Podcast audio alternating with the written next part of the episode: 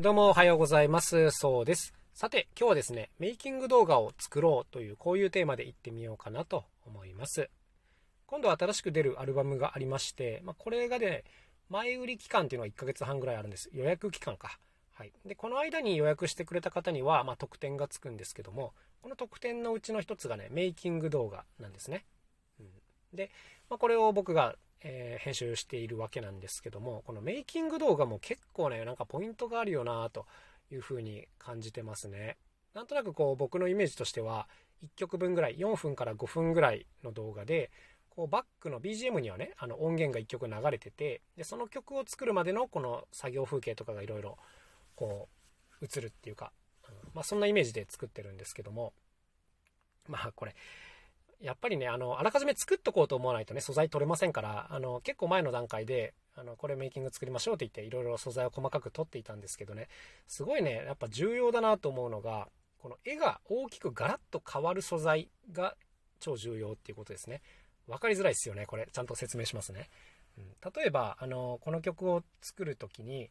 うちの事務所でね、こうパソコンの前でマイクを使って録音してるわけですよ。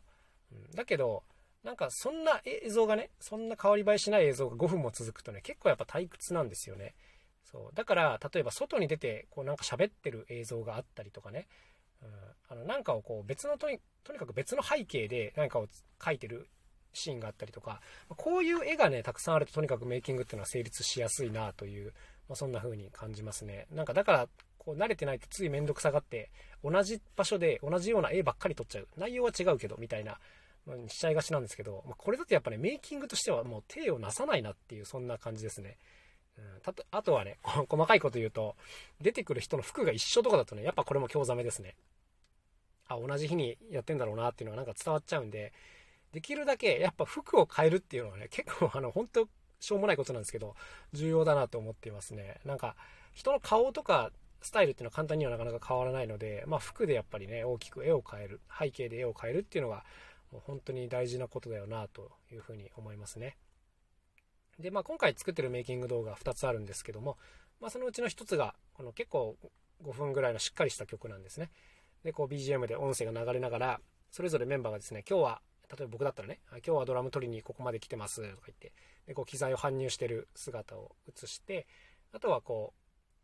ちょっとカットして途中の演奏してるシーンを実際に流したりするとで、他のパートだったら、えー、相方のクマーマがベースを弾いてるシーンを流すわけですけども、クマーマは自宅で録音してたので、その自宅でね、夜、今、深夜1時です。子供たちが寝静まった中でやってます。とか言って、まあ、こう、ひそひそ声で喋ってるのがあるんですけど、これなんか非常に良かったですね。絵は変わるし、この喋りのトーンも大きく変わるっていうのがね、なんかこう、いいアクセントになるっていうかね、そんな感じですね。だからなんか、この明るい場所でいつも元気に喋ってるみたいなのだと、やっぱメイキングにならないですね。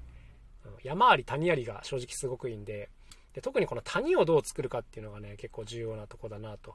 思いますね。で素材としてもう一個どうしても欲しいのがあってそのメイキングの最後にねよっしゃ完成やったーみたいな絵がないんですよ。あのそこ撮ってなかったんですよ。しまったなーと思って。ってるんですけど、まあこれはね、ちょっと後々どっかで撮って入れるしかないなというふうに思ってるんですが、こういうのがないとちょっとハッピーに終わらないのでね、なんか作業だけしてメイキング動画が終わっちゃうとちょっといまいちなんで、ま、最後のこのまとめの絵だけはね、どうしても必要ですけどね、ちょっと計算が甘かった。なんかちゃんとこの最初からメイキングの構成を考えて、その必要な素材取りっていうのをしとかないと成り立たないんで、いやー、その終わった時の開放感に浮かれて撮ることをすっかり忘れちゃってましたね。いやいやいや。